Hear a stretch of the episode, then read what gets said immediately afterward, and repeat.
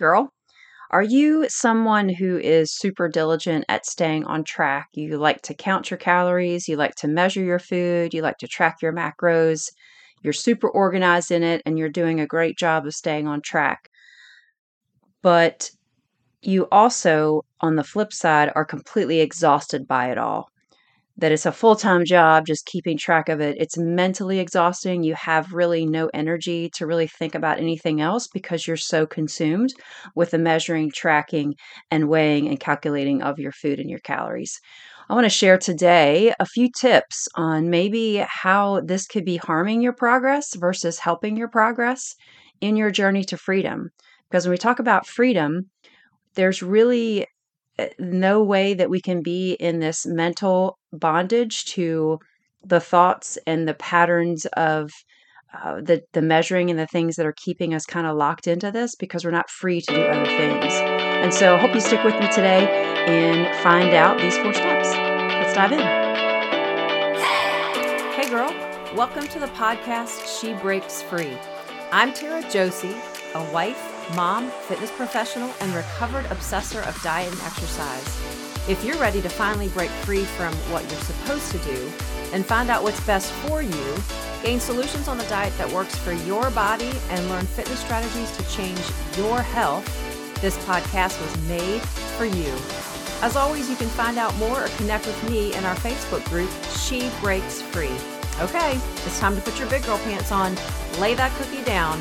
Let's get into today's show. I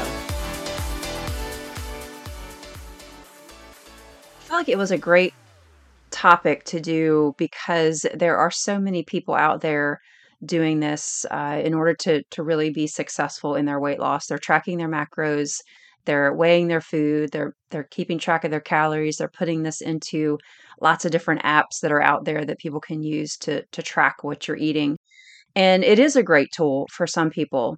But for other people, it can really become an obsession. And I think this is where the fine line is drawn. And for people who have a tendency to be really consumed with nutrition and really have this mentality that this is really what life's all about, it can really begin to filter into other areas of our life and really keep us in bondage. And I want to share with you some tips, some steps that really maybe can help you evaluate if you're kind of going down the wrong path or you already know that you are. Most of us, I think, do. I think that, for me, measuring, tracking, and counting, anytime I ever tried to do these things, it was very short-lived because it feeds the obsession. It feeds the consumption of all this mental energy into this place that's really doesn't need that much attention. I was giving food way too much attention in my life and making it such a big deal that it was filtering into everything.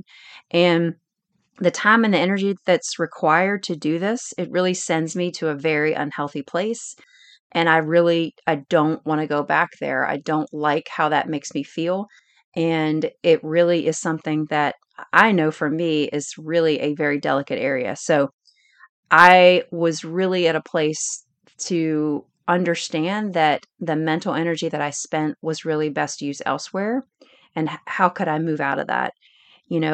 Is all of this time really spent worth it for you? I want you to think about that as we talk about these 4 steps. So I challenge you to take an honest look at where you are with this, because, your freedom is really ultimately where you want to be. And this kind of behavior can really feed the obsession. So the first step I want you to think about or ask yourself, do you spend more time tracking, measuring, and counting than you do cooking and eating the food?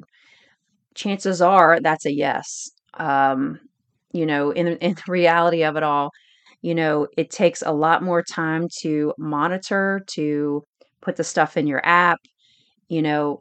Can you just sit down, enjoy a meal, and do it because of the knowledge that you've already kind of developed for yourself?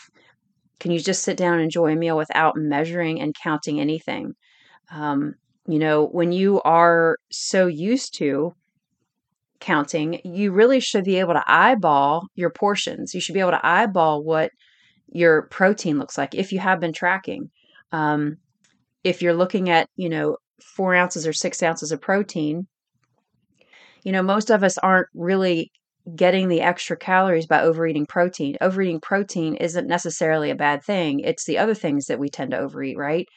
You know, looking at a carbohydrate, if we want to have some rice, well, what's a fistful about? That's about a cup or half a cup. And, you know, anything beyond that might be more than you want to eat. A sweet potato, you know, there's huge ones and then there's smaller ones. It's really about eyeballing what works for you and learning what that looks like on your plate. Can you see results and maintain your goals without it? That's a question. You know, can you begin to try a little bit here and there because you've got this knowledge and you've got this ability to look at the things that you've been doing and just begin to eyeball things versus measuring, weighing, and writing every single thing down. Secondly, what percentage of the day is consumed with thoughts of food? You're tracking, you're prepping, you're counting. You know, your mental load is finite. We only have so much mental load in the day. And when we have all these other responsibilities, you're trying to run a household, you're trying to raise your kids, you're trying to get your kids to a million different places because they're involved in all these activities.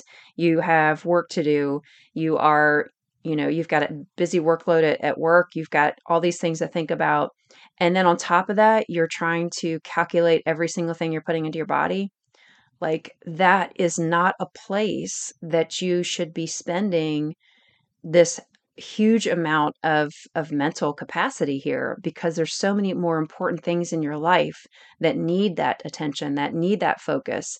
And so that truly is a question here, because it's so mentally exhausting to stop and even write. And even if you've been in this pattern for a long time, it's still time consuming and still requires thought to, oh yeah, I forgot to put that in. So now you're spending 15 minutes putting in all your stuff. And if it's something new that you've eaten, now you've got to go search, and now you're going to, you know, find out how many macros is in it, how many carbohydrates is in it, you know, protein, fats, all that good stuff. And that research takes so much time. Is there a way to change this percentage daily? So what does that percentage look like for you? Do you think about food and the calculating, measuring, prepping, all that? Do you think about that 50% of your day? Would you say it feels like you're thinking about that 90% of your day?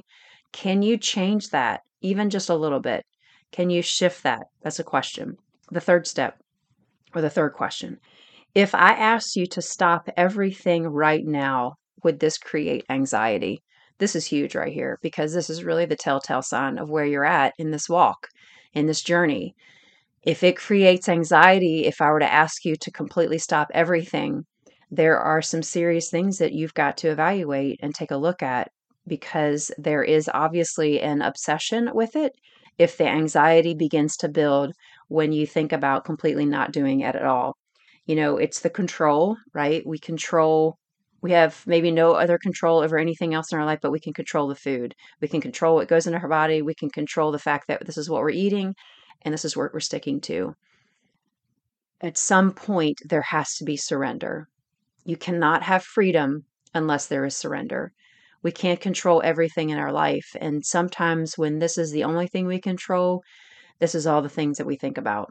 And we're not giving ourselves the opportunity to really be opened up to the life that God wants us to live. Secondly, perfectionism kind of falls into this, right? Just making sure that we're staying on track with every single thing that we're eating. This perfectionism of, I can't have more than this, or I've got to eat this, or this is what I've got to do in order to keep where I'm at, or to lose whatever your goal is and whatever you're trying to go for. You know, anxiety around food is a problem. We've got to work towards getting to a place where food does not have that control over us. So that is a huge question to ask yourself, can be a real game changer for you. The fourth step, the fourth question, beginning to let go of control can be a really difficult thing, very difficult.